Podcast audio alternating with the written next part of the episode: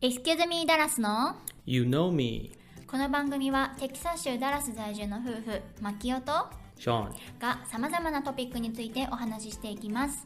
質問コメントなどはウェブサイト excusemedalas.com のお問い合わせフォームもしくは各 SNS ダイレクトメッセージにてお待ちしております。Excuse me ダラスの湯飲み第2シーズン開始。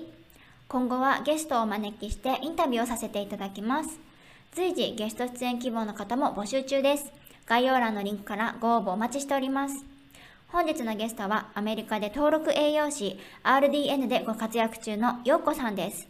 ようこさんのウェブサイトリンクなども概要欄に記載しているのでチェックしてくださいね。本日の茶柱。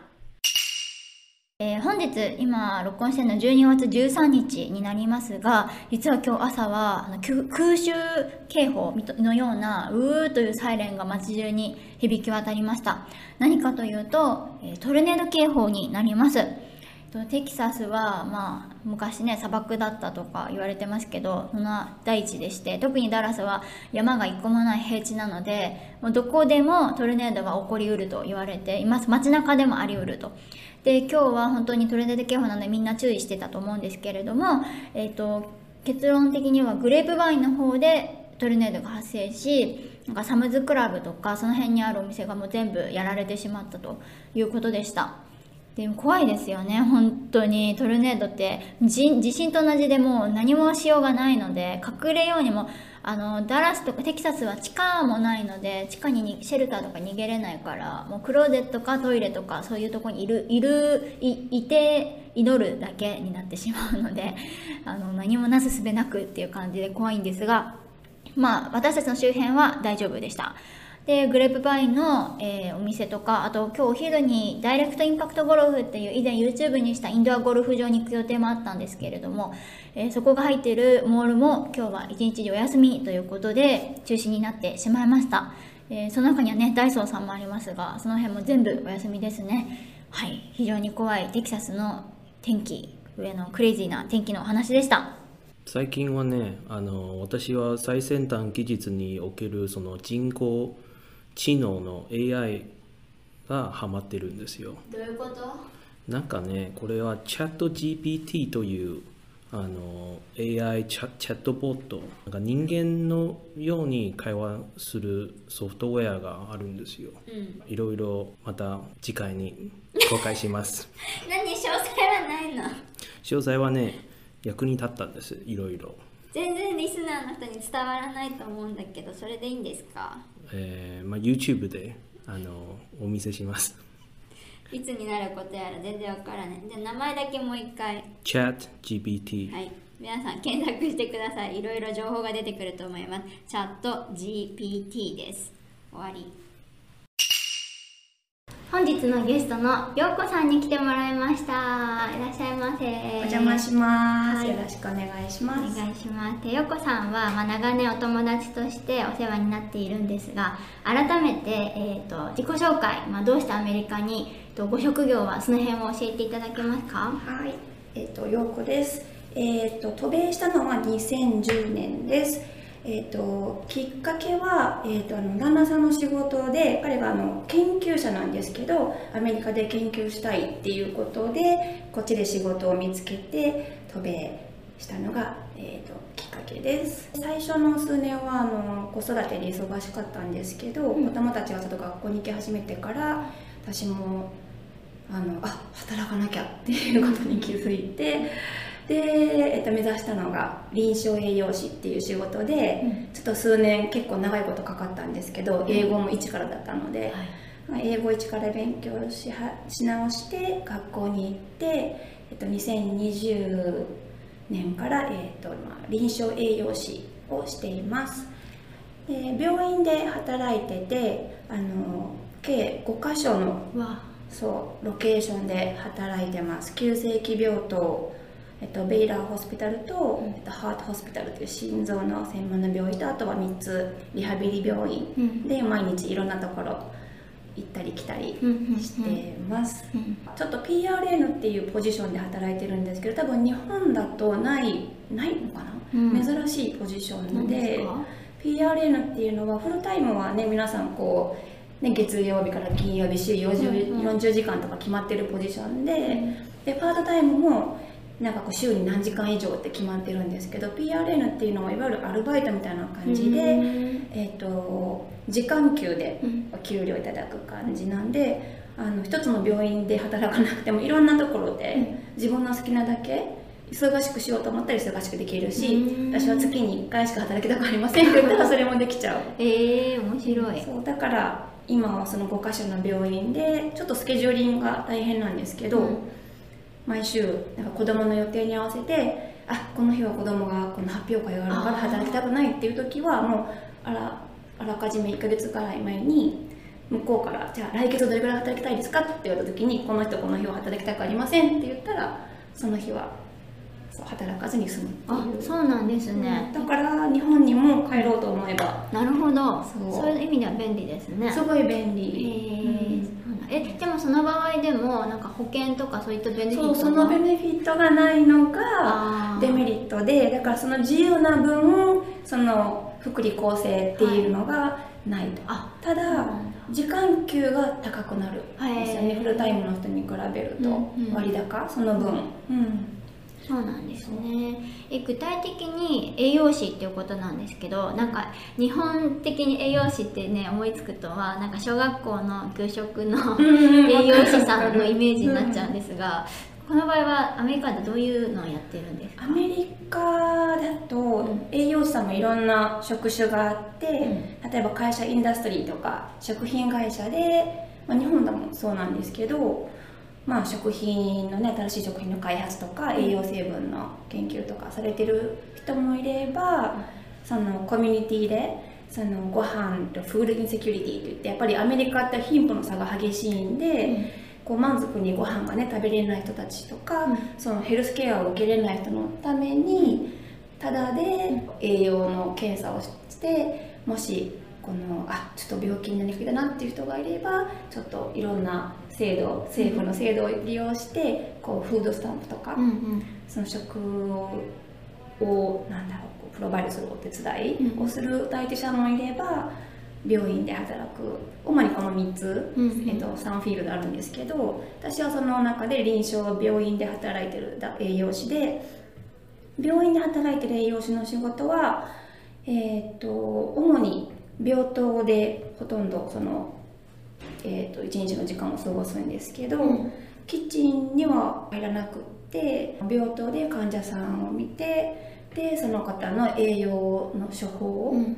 を考えるって感じですうんうね、ん。ドクターも、まあ、人によるんですけど、うん。お医者さんになるために栄養学ってほぼほとんど学ばなくていいからへドクーターがその栄養についてあまり詳しくなかったりするから結構丸投げで、まあ、病院にもよるけど、うんだからこの患者さん来たんだけどってもうあとは全部お願い。うん。でこう丸投げをしてもらって、でこっちではこっちで患者さんのフルアセスメントをして、まあ、その起用歴からうん。体重とか細菌の変、ね、その食の摂取量の変化とか体重変化とかを見てあとは病気の種類によってやっぱり適した食事があるんでその食事線を書いたりあとは、えー、とご飯を食べれない人。うん。がんの、ね、患者さんとか、うん。あとは交通事故があってとかその、消化器官がちょっとどこか機能してない人のために、えー、と経管栄養チューブを通して栄養を上げたりとか、あとは静脈からうん。栄養を上げるのに、そのどれぐらいの栄養を上げたらいいのかなってあとはビタミンとかミネラルがどれぐらいとか、うん。そこら辺の、えー、と処方箋を、そのどれぐらい何を上げるか、うん。どれぐらいの速度で上げるかっていうのを決める処方箋も書いたりしてます。じゃあなんかね栄養士っていうと本当になんか給食のおばちゃんをイメージしちゃうけど、っていうよりもかなり病院の先生に近い感じいやですね。先生では全然全くないけどでもあの患者さんのね、うん。栄養ってやっぱりすごい本当に大事なんで、うん。その早期にいかに早く例えばその食べれない人でも早くにこの栄養を始めてあげる経管栄養とかその始めてあげることによって病院でのその入院日数がうん。有意に短くなるっていう報告もあってそうするとみんなハッピーじゃないですか。あ だっておじさんもねずっとうん。やっぱ早く良くなってほしいし患者さんには。で患者さんも患者さんでアメリカだから1日だって何十万ってかかっちゃうじゃない、だからもうなるべく早く退院しないと、うん。退院した後に体が元気になってもすんごい借金でさ。そうそうだから本当に十分に栄養状態が整ってないと手術もやっぱりうまくいかなかったり、うん。で手術を行えたとしてもその後に感染症だったりあと予後が良くなかったりとか傷がちゃんと塞がらなかったりとかするんで、私は栄養士だからこういうだけでやっぱすごい大事だとうん。思っています、でも学校日本の給食の栄養士さんはすごいって思うあそうなんだ。もう世界に誇るべき。じゃあ例えば特にえだってアメリカの アメリカの給食とかそううんと比べてしまうと日本の給食って美味しいしすごい低予算であんだけバランスの取れたうん。食のレシピを考えれるっうてん。すごいなって思う。私そこら辺は多分できへんあう。あなるほど。まぱた違う分野なんだ。それで臨臨床への興味がすごく強くてもともと研究室で研究をしていたので、研究とかサイエンスの本に興味はあるので、エビデンスベースプラクティスとかにも興味があるけれど食事を作る方はうん。多分下手、だ 要はなんか理科とか科学方面はいいけど、うん。家庭科みたいな。家庭科はなんかね栄養士を目指した時にずっと栄養が好きイコール食事も作るの好きやと勝手に思い込んでてんけど最近気づいたのは食べるのが好きなだけであって 作るのそんなに興味ないかも。そこは一致しないんですね。だからその点はああいうだからねちゃんとそのレシピとかできる栄養士さんは素晴らしいって思う、うん。そこがないとだってこっちが食事せん書いても成り立たないし、うん。その食事を作ってくれる人がいないと、うん。病院で言われたのが一応キッチンでのそのローテーション、うん。実習もあったんだけどアメリカだとキッチンに栄養士はあんまり入れてもらえない。えー、なぜかっていうとシェフがあもう専門のシェフがいてそう言われたのが学生に対してそのシェフの人が病院で「お前らは栄養士だろ」うと。うん「病棟でちゃんと栄養のことをやれ」と。うん「ここは俺のフィールドだ」って「お前シェフじゃないだろ」って「料理のいろは分かってんのか」みたいなこと言われて「すいません」って。包丁も握らせてもらえないから本当に細分化が本当にちゃんとしっかり。ねねアメリカって何でもこう専門分野専門分野で例えば前ね YouTube にもしたけどあの歯医者さんとかも一般歯科とあの根幹治療ねここの治療する人で分かれてたりとか言ったけど多分同じようなね全感じく合理性を求めて。なんか学校でその調理とかの授業がないから、うん。言ってしまうと結構料理下手な栄養士が多いと思う。まあそうですよね。サポートするならアメリカはそのやっぱりいろんな人種の方がねいるから、日本だとさだって小学校に行ってる子供のことだって、今はね最近いろいろいろんな人種の人がいるかもしれないけど、うん。ほぼ日本人だから、文化背景も、うん。食文化も、育った環境もほとんど、ね、似てるから、統一しやすい、やもう汁物はい。でお魚そう。ご飯もそれであんまり、うんね。決まりがありますからね。そうそうそう。なんか問題発生しないけどアメリカだったら「いやちょっとうちの子ベジタリアンなんですけど」とか「うちの子これダメなんですけど」とか「いやちょっとこれハラルなの、こコシャなの」と宗か。教がねいっぱいあったりするから。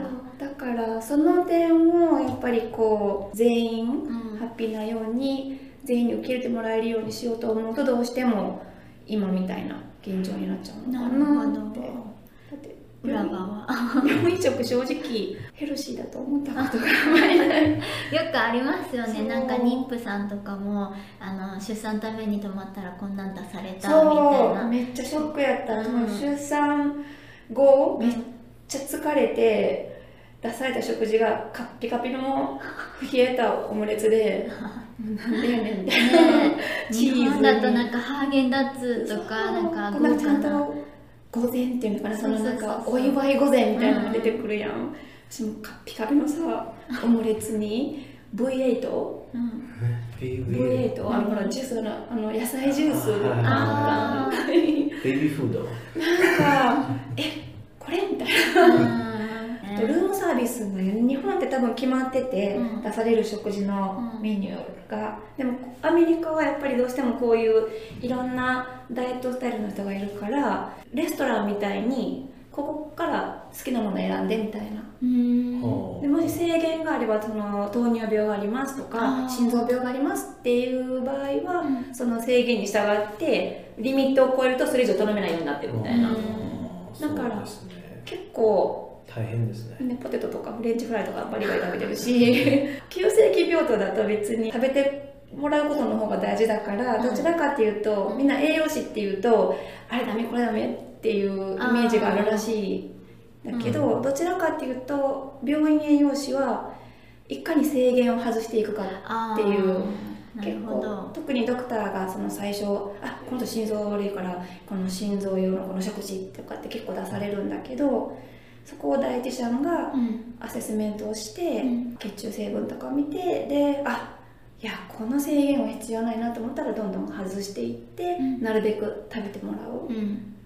今考えると講習も難しいですね。難しい。あるいはムスリムもかなんかなんかの制限うんっていうのもうん。まあ、まあ豚食べない、うんはい。ビーフダメとかその豚を食べないビーフダメとかだけだったらまだあれなんだけど、どどこかにどういうふうに裁くのがそうそういうムスリムもそういうそうそうそう、ね。例えばミルクを同じトレーにねこうあの、うん。乗せてはいけないとかあるから本当にそのあたりはねでもキッチンの人にいつも申し訳ないなって思う。そのうん病棟にいる分にはだって書くだけだからうん。言うだけだから、この患者さんははあのコシャじゃなくてダメですとかベジタリアンですとか言ってあと対処してくれはるのは処方箋を書くとこまでです人はよねだからその後丸投げしてしまう分はすっごい申し申し訳ないなって思うけどその分だからキッチンの人が本当にうん素晴らしいすごい。そこら辺をちゃんとあのうん。ねグルテンフリーだったらグルテンフリーとか。もっと難しいのはベジタリアンもいろんなレベルもあるんだよね。そうそうそう。いろんな種種類うん。あのビーガンとあのベジタリアンベジタリアンただのベジタリアンだ。アメリカのベジタリアンあのガーリックとか食べれるでしょ、うんうんうん。ニンニクネギとかそういうの、でもあのインドとか仏教の方ってさそのニンニクがダメとか。たた食べれないとかそういうこういう確かに。ね。こう難しいんですよラストオボとか。うん。あと人によっては今日はいいんだとかで食べれるとこ行ってなんか。ラーメンはいいとか言ってえあるある楽しくそういうー、そうそう。今までの患者さんは日本の方がいらっしゃったんですか？一度もない。うん。だからそれをすごい言われる。だから実は日本人のそのヘルスケアワーカーもすごい珍しいから、やっぱりあのもう言われる「Where are your people?」って「どこにいるの?」って「どこに隠れてんの?」いや隠れ 多分みんなヘルシーなんですよ、うんそうだね。病院にお世話になんないん人だよ数が少ないだけじゃなくて、うん。日本人の方やっぱ皆さんちゃんとねうん。不老不死に勘違いされてるんじゃないの？なんで日本人の人は病気になったらどこに行くのとかってやっぱり、あまあ、日本に帰るかなあとか。そうだよね。インシュランスとか考えると、うん私はここには入院しません。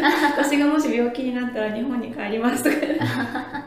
じゃあ続いての質問でまあねあの大変なことってたくさんあったと思うんですけど、うん。なんかこれはすごく特別大変だったみたいなエピソードがあれば教えてください。とじゃあ2点。えっと1つ目は個人的に英語。ああ、やっぱり英語がうん。自分の母語ではない、うん。まだねその勉強してみてまだまだ勉強中で足りないなって日々感じるので、うん。特にいろんな人が一気にわーって喋っちゃうと、うん。もうなんかあわかんない。ーなんかもどれかに集中しないとだ、うん、なんか自分が例えばカルテを書いた時に、同僚の人が後ろでわーって喋ってて「ねえよこそうだよね」って言った時に「ごめん全然何言ってるか分からない」そう 鉛とかもあるんでしょいろんな、そうだあのねフィリピンの方もうん多くにいらっしゃるでしょそうそう。なんかそのその鉛もあるしインドネシアとか、まあ、いろんな。インド人のドクターがとっても多くって、ああのラストネームを言うことさえも難しい。あねわかんないよ。そう私あの食文化もやっぱりうん。みんながちっちゃい時に食べてた多分お菓子とかの名前が最初分かんなくって、うん。ほらあれとかだよとかこうでナースさんとかあああれね好きだわ私もって言ってるけどごめん全然分からへん、うんで私はその場で一応「OK sounds perfect」とか言って、分かったふりして、病室出てから「今のなんて言ったんやろ」みたいなすごい調べる Google で調べて「めっちゃ体に悪いやん」みたいな。これ話してたんだ。これのこと言ってたんやとか、うんで2点目はやっぱいろんなシチュエーション日々ドラマがやっぱりあるので生死にね関わることだから、いろんなご家族、うん。いろんなシチュエーションの方がうん。いるからそれにちょっと巻き込まれかける時に、お大変だなって思う。あとは例えば、ね、やっぱ子供がいるから、まあ、インターンシップであのチルドレンホスピタルとかに行った時に、その10歳ぐらいの男の子がうん「昨日さ」ってなんかこう飲酒運転の人に車こうねカーアクシデント巻き込まれちゃって、でもう全身こうほら、ね、不自でむくんでて目を開けられない状態で、こう栄養アセスメント行った時になんかあれお母さん誰も病室にいないなって思ってそれがちょっとなんかすごい気になって、ん。ナースさんにあの「この子のご両親はどこ?」って聞いたらお母さんも事故に巻き込まれてお母さんも違う病院チルドレンズホスピタルから一緒の病院に入れなくてお母さんも ICU にいるとどこかの病院で。じゃあもうなんか切なくって、あだもう泣いちゃダメだとか思うんだけど、そういうなんかいろんなねこう例えばそうだから、ね、お母さんが子供3人いてでも旦那さんが脳死状態で、お母さんの判断一つでも、ね、これでお別れかどうかっていうのをこう、1週間ぐらい悩んだ後についにある日週に何回かこうお医者さんとナースみんなで報告会があるんだけど、そこでついにあのお母さんがもうお別れを決めたそうですって言って、うん。今子供たちと一緒に部屋でとかもうそういう時にやっぱりこうあねちょっとこう落ち着け落ち着けってこうちゃんとしなきゃっていうそこら辺がエモーショナルな部分で辛いなって思う。ですね本当にもうよくあるドラマの世界って感じで、うん医療ドラマ見るとわお医者さんっていつもこんな風な体験をしながらやってるんだなって、まあ、我々はただ想像するだけですけど、それが本当にリアルにあるってことですもんね。一つ一つの病室になんかいろんなドラマねその人のこの人生っていうか、うん、こうどう、ね、家族とかいろんなドラマがこううん。ね、あるから、うん、そのあたりが勉強にもなるし、うん。心強くしなきゃって思う。いやーそうねメンタルやられちゃいますもんね。逆にすっごいあのクレーマーの人とか。あのアメリカのそのカルテに皆さん自分であの呼んでほしい名前があったら、うん。ちゃんとニックネームが書かれるのね。フルネームの横に、はい。でそのニックネームがあったらなるべくそのニックネームで呼ぶようにするんだけど、エンジェルさん。エンジェルさんがいたから、はい。あもう来て優しい人なのかなとか思って「カンカンで「ハンジャー」とか言って言ったらめっちゃクレーマーで 全然エンジェルじゃなかった。なんだそれ。怒るやんみたいな。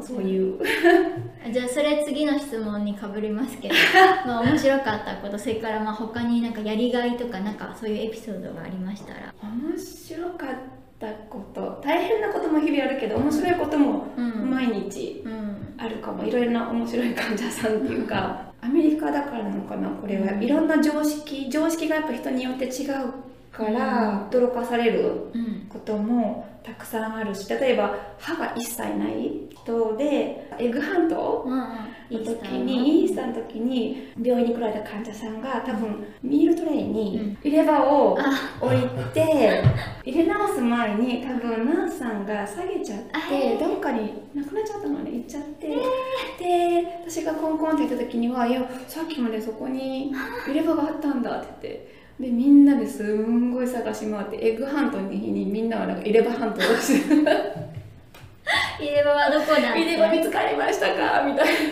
な。なんだそれ。コントみたいなそうそうそう。ですごい心配したんだけどめっちゃ入れ話でもむしゃむしゃ食べれるっていうステ ステーキも食べてたから。歯なしで。歯なしでも食べれる人食べれるんだよね、かと思いきや1本歯がないだけでもう無理っていう人もいるし、本当に人によって全然。だから今日雨降ってるから私は今日退院しませんとか。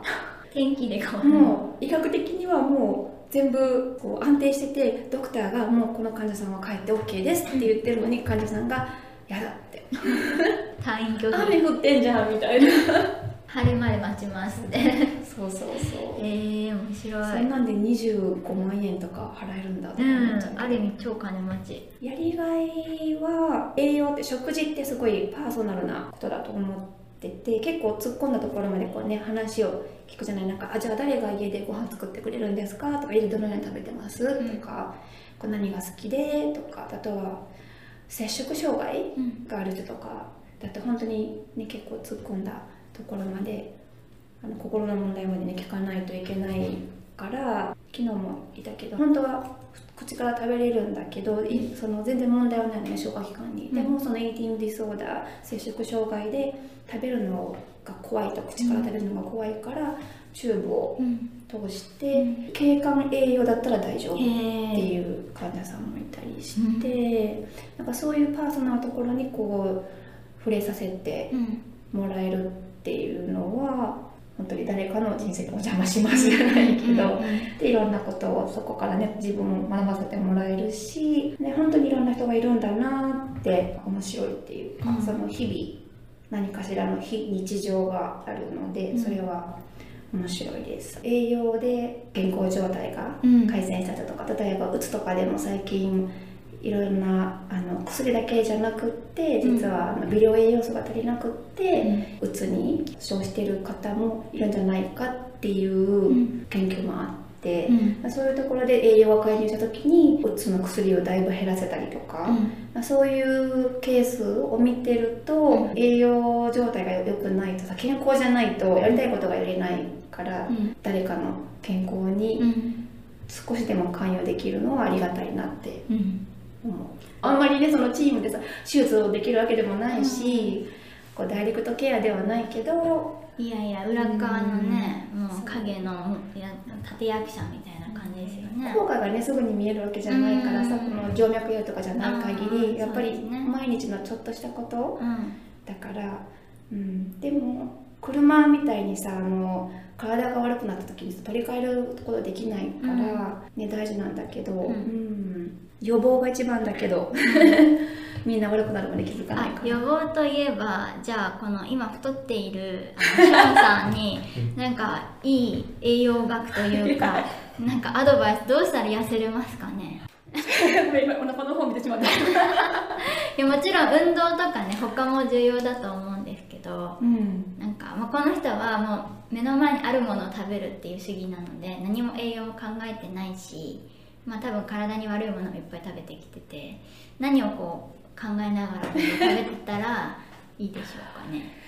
これね多分小1時間ぐらいかかるかも長くちょっとなる一言で、もうエピソもうワンエピソあードぐらい、のねダイそうダイエットってうん結構思ってる以上に奥が深いで結構ねうんカロリーバランスだけではないうん、から、そうですね、ん。まあでも太っててもすっごい健康な人ってさいるから、同じ食事しててもさたまになんか120歳のおばあちゃんで、あ健康の秘訣だったらスプライトみたいな。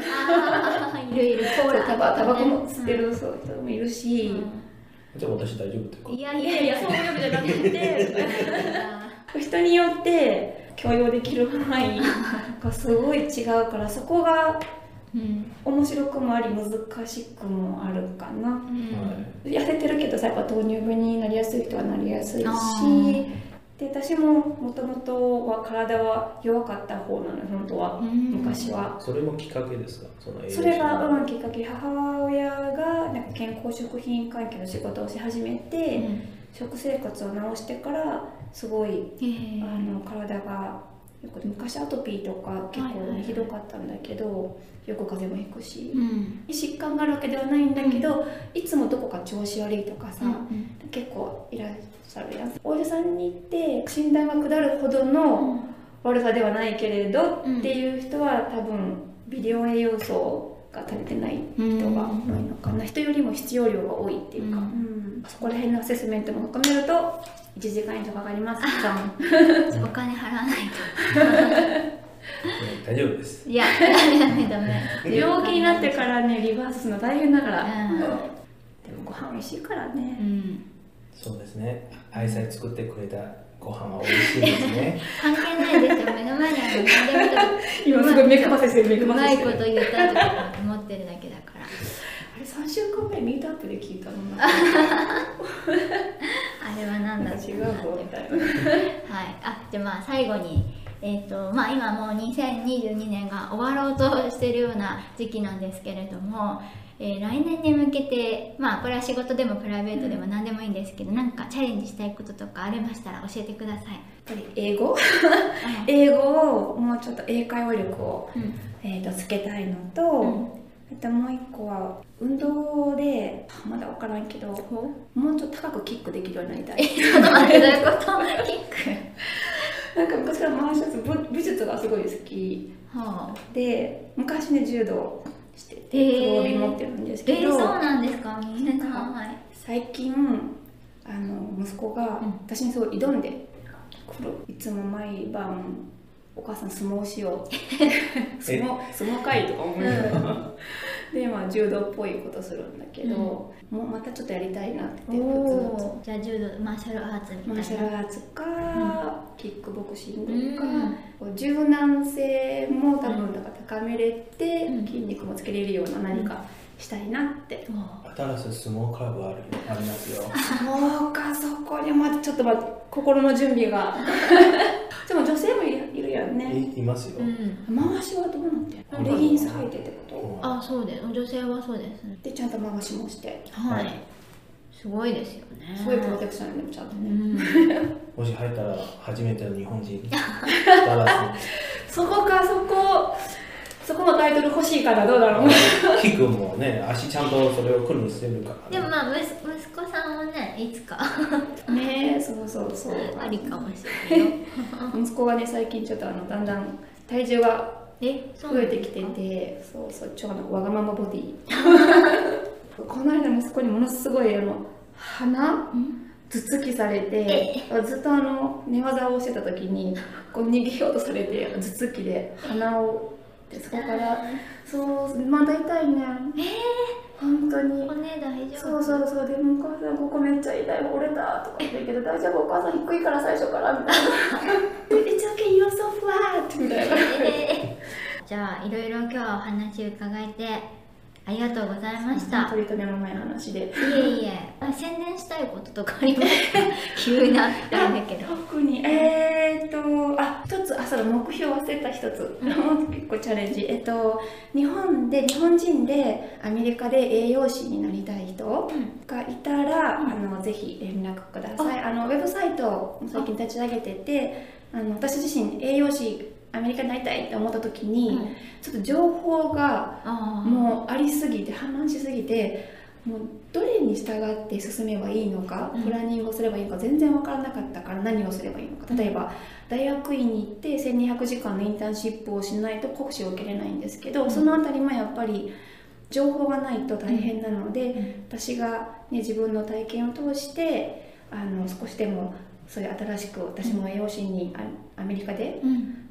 なりたいっていう人のためにあの情報提供できたらなと思ってるのでちょっとウェブサイトとツイッターを最近始めたのであのもし興味がいるあある方うん。がお友達でうん。アメリカで栄養士になりたいなって思ってる人がいたら連絡ください。いと思こちらの大先輩。うねえ。これは絶対あの届けるとすごいありがたいと思ってる人はたくさんいらっしゃると思うのではいそんなわけでじゃあ陽子さんのインタビューはこれにて終了となります。来週のゲスト誰かいますか？英語学習ですごいお世話になったダブルカイル、そのミートアップのオーガナイザーで私は英語をあのミートアップで、えっと学んだんですけど、うん。そこのオーガナイザーお二方にすごいお世話になりまして、彼らのおかげで、えっと今の栄養士としての私があると言っても本当に過言ではないのでそのお世話になった二人をはい。